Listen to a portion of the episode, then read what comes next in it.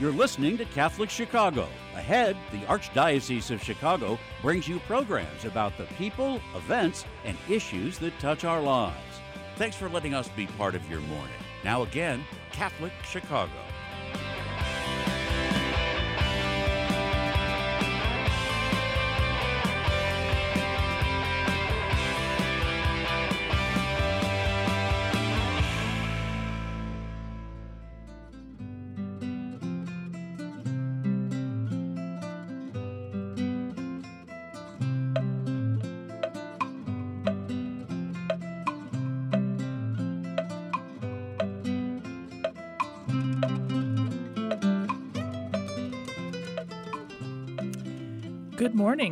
Welcome to Mission Matters Live, a program focused on promoting a spirit of mission among the people of God in the Archdiocese of Chicago.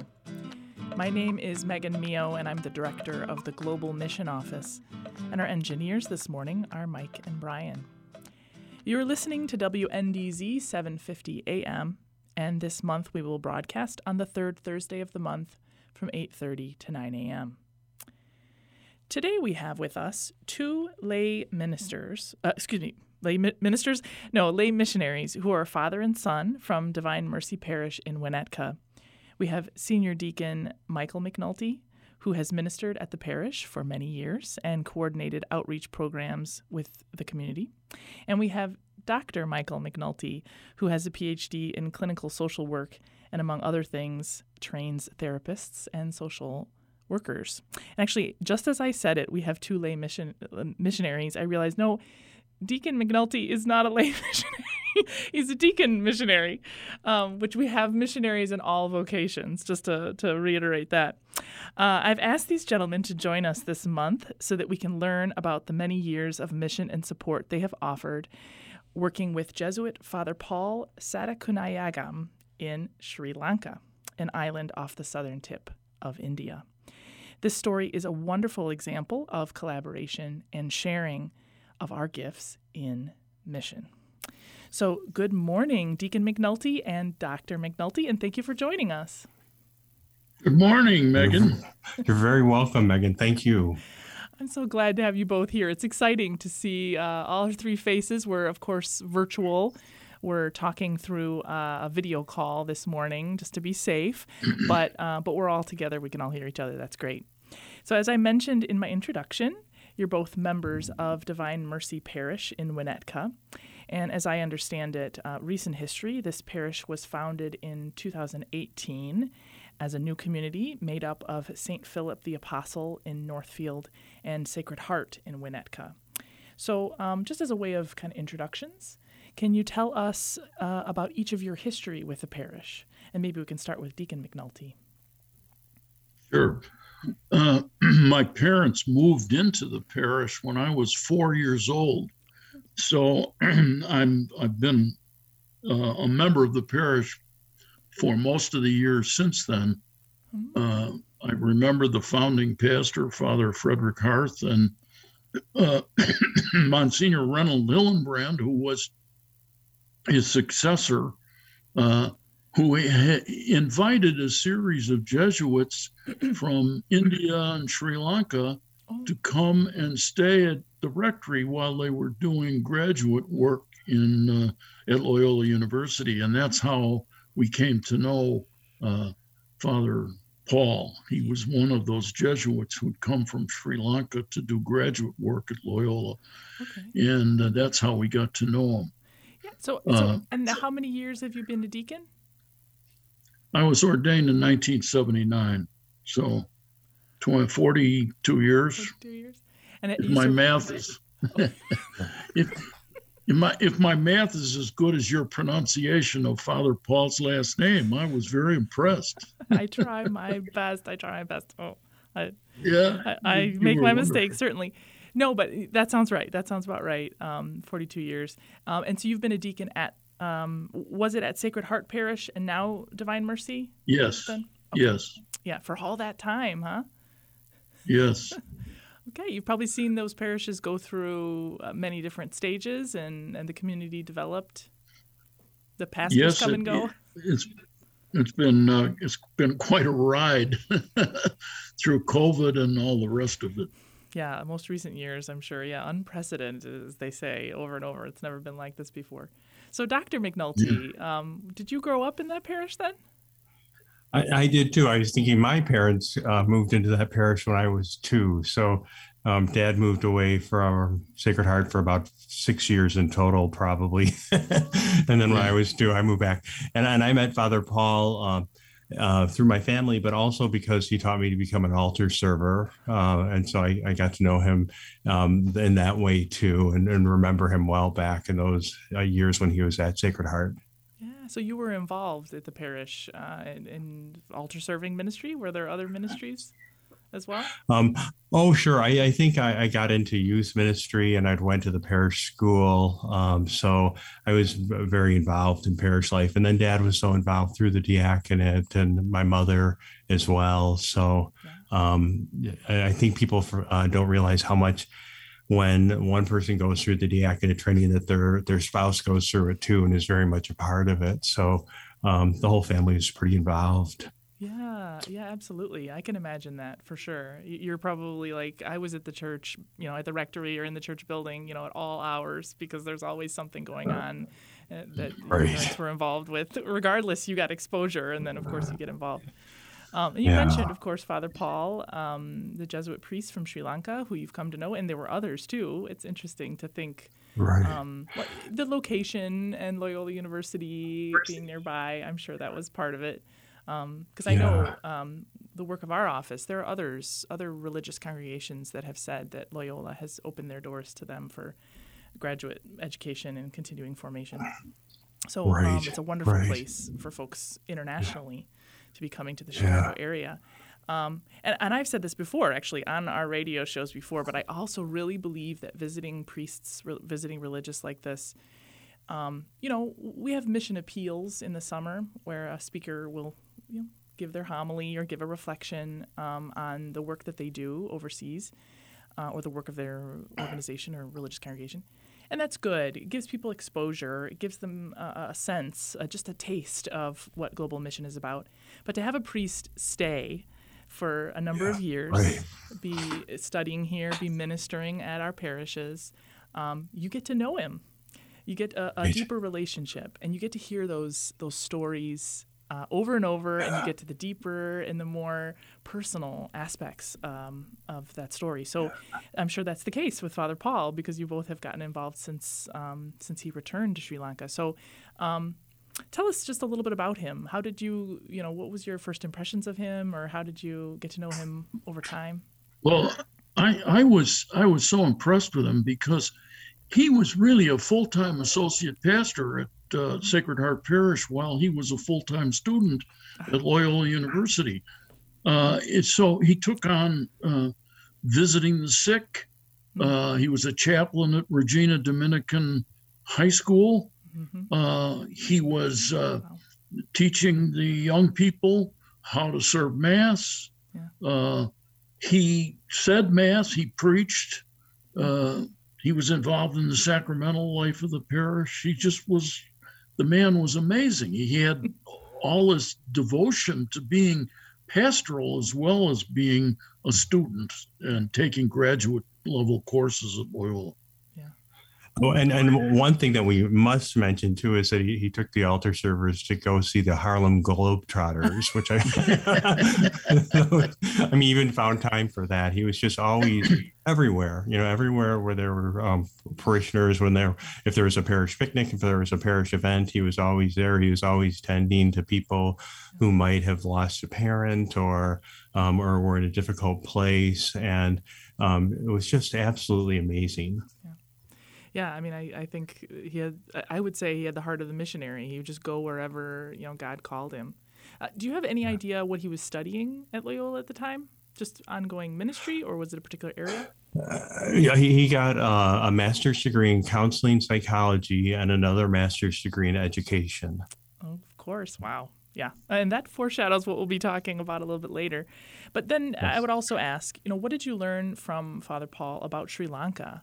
Um, did he share uh, his own personal experiences uh, of growing up there, and then what he had planned on doing uh, when he returned?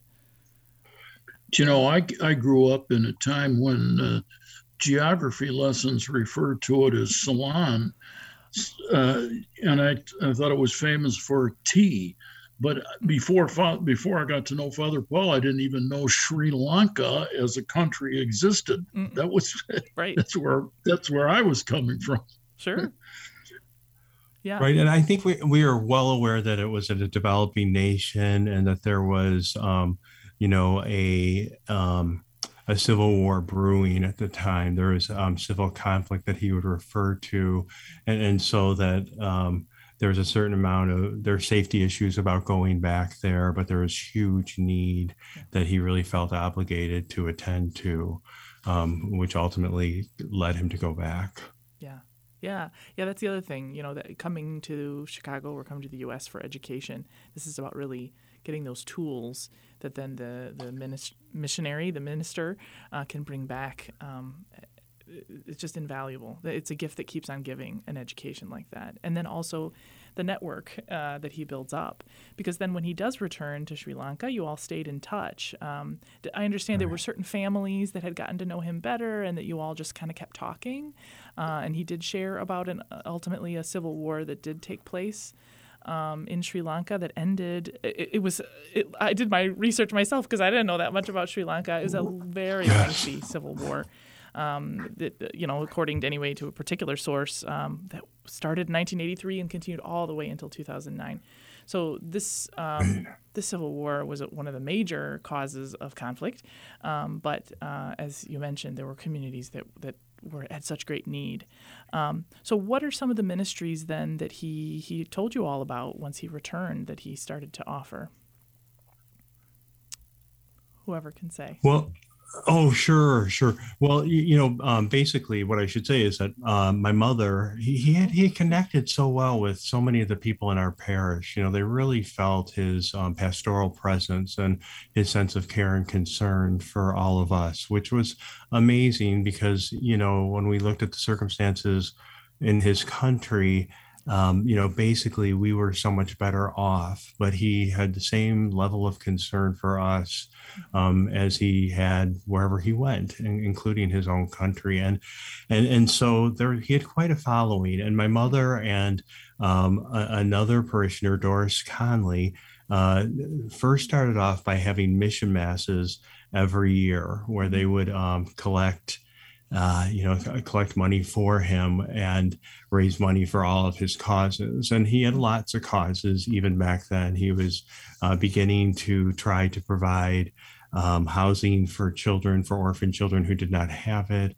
He mm-hmm. was, um, uh, he had set up a, um, a place for uh, young men who were contemplating whether or not to become Jesuits.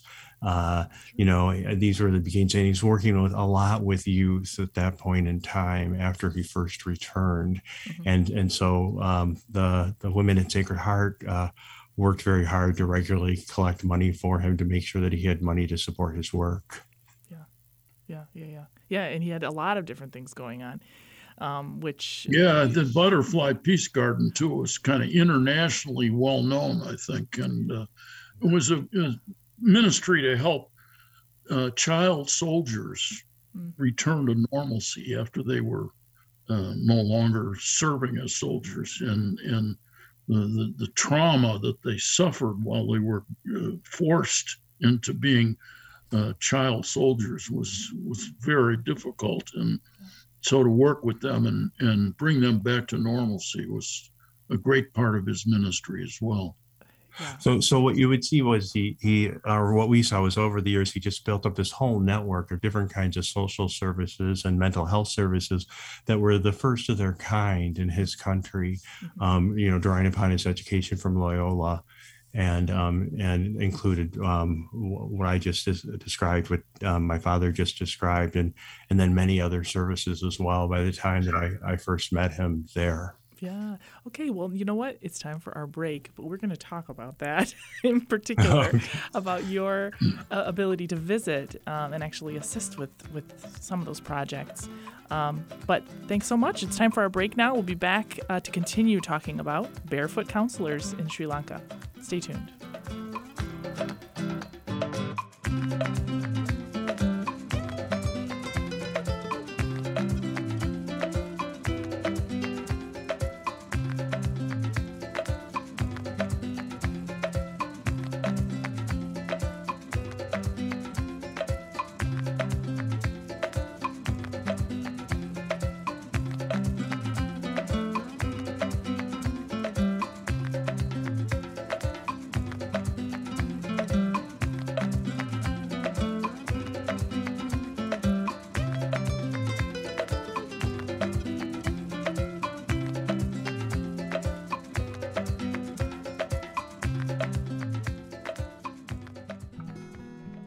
Catholic Charities, we fight hunger in Chicago throughout the year.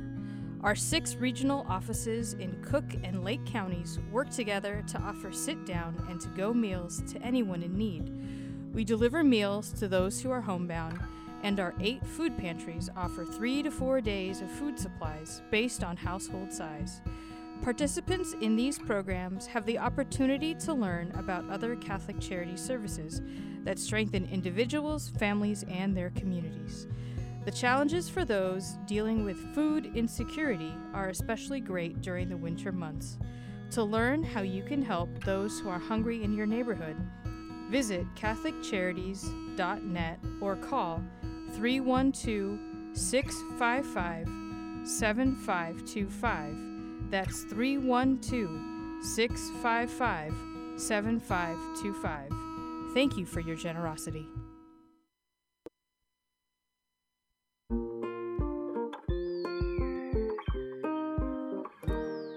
I feel oh, special. I feel great. I got good grades. We've seen a huge surge in our kids now meeting or exceeding grade level. Come check us out. You may have never thought we were an option before.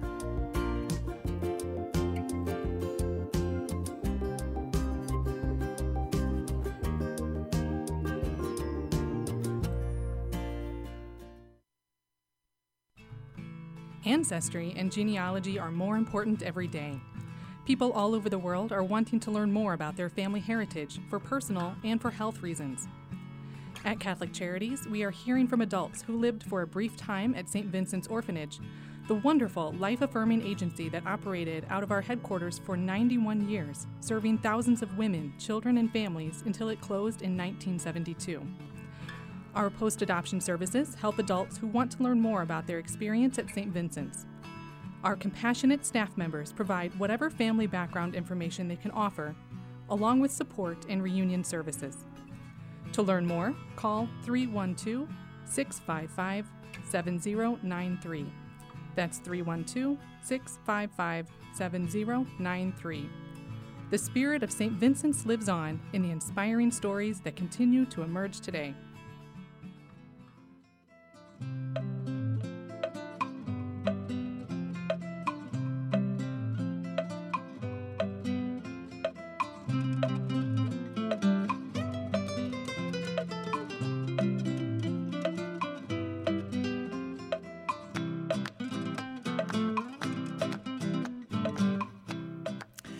Welcome back to Mission Matters Live.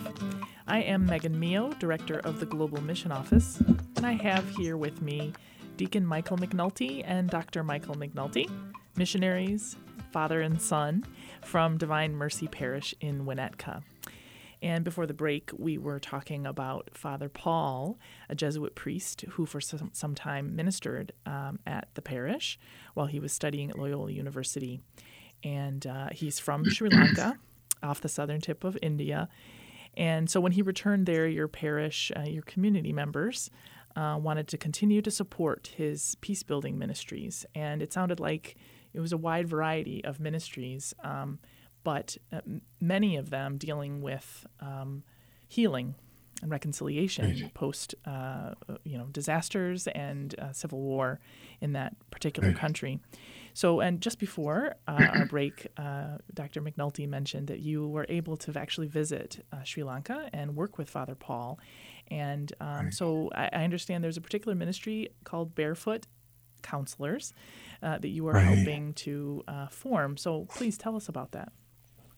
Sure, sure. Well, I what I should say is that I began to work with him after the tsunami, and, and so he went back in um, like 1980, or uh, actually I think closer to 1976 or 1977, and and then we had seen um, the coverage of the tsunami in the newspaper, mm-hmm. um, and he he seemed so distressed. He said basically that the the sea had turned into a serpent that had taken their children away. You know, that had taken away uh, these children um, these children in their community. They lost about four thousand people in their mm. city from the tsunami, and um, so I, I, went to visit. I, I, that quote sounded so um, you know so sad mm-hmm. and, and and so distressful. I thought I should go. He had invited me to go before, and I was still finishing my dissertation, so I couldn't quite get there. Mm-hmm. But then I then I went and um, and began to work with him. You know, at that point in time, and by then he had developed a an extensive network of different kinds of social services to support folks um, and mental health services because uh, um, you know the civil war had been going on for quite some time then. So um, I, I, went to respond immediately after the tsunami.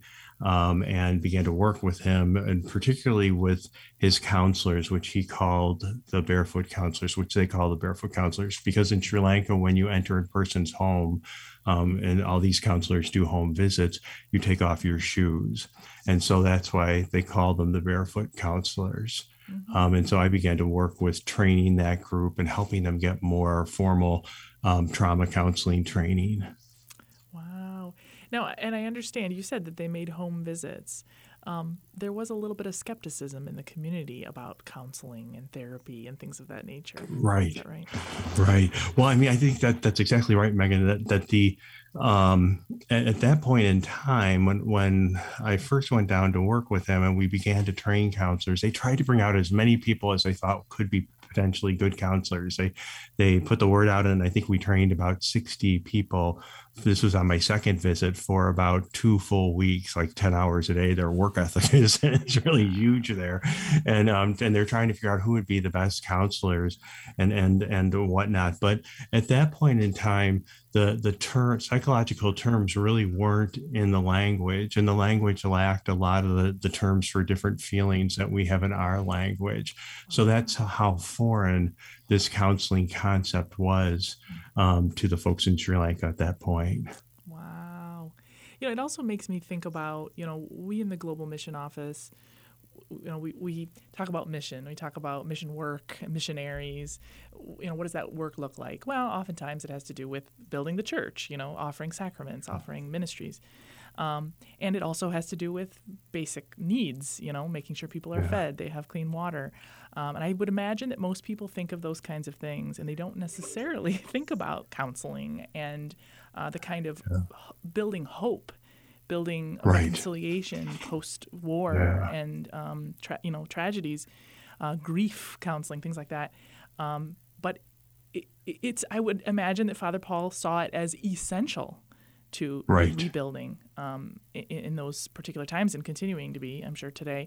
Um, and you know it, the people couldn't move on to the next thing if they couldn't see hope see possibilities right. for the future um, and really that's our faith teaches us as well that there is hope that even in the midst of tragedy um, that we can go on because uh, god is with us so um, i'm sure father paul could tell that um, yes. and and i think yeah. that your parish community uh, here in winnetka too then could see that um, so, Deacon uh, McNulty, could you tell us a little bit about how um, this continued support um, through Dr. McNulty's visits, um, but in other ways, how that continued to develop over time then? Because we're talking about this was your first visit was in like the early 80s then, you think, Dr. McNulty? Oh no, no, I'm sorry. I went right after the tsunami in 2005. So the tsunami happened on December 26, um, uh, 2004. I started going in 2005, and then I went about 22 times over the years before the um, before the COVID started. I hope to go back in the future. Okay, so so the Barefoot Counselors is a re- not it's been a while, but it's a relatively more recent um, development. But um, but his original visit was was back in the you said like the late seventies. So um, so how has this support uh, developed over the years? Well, you know, it's interesting. The parish, like most parishes in the Chicago Archdiocese, had sharing parish arrangements, mm-hmm. and we did as well. And in the envelope packet that went out every month to all of the parishioners, there was a special envelope that they could use once a month for contribution to our sharing parish. And over the years, we developed other outreaches as well as our sharing parish, and we would add them to that outreach envelope. Mm-hmm. And so, what began with uh, informal fundraising was actually my wife's, my late wife's work.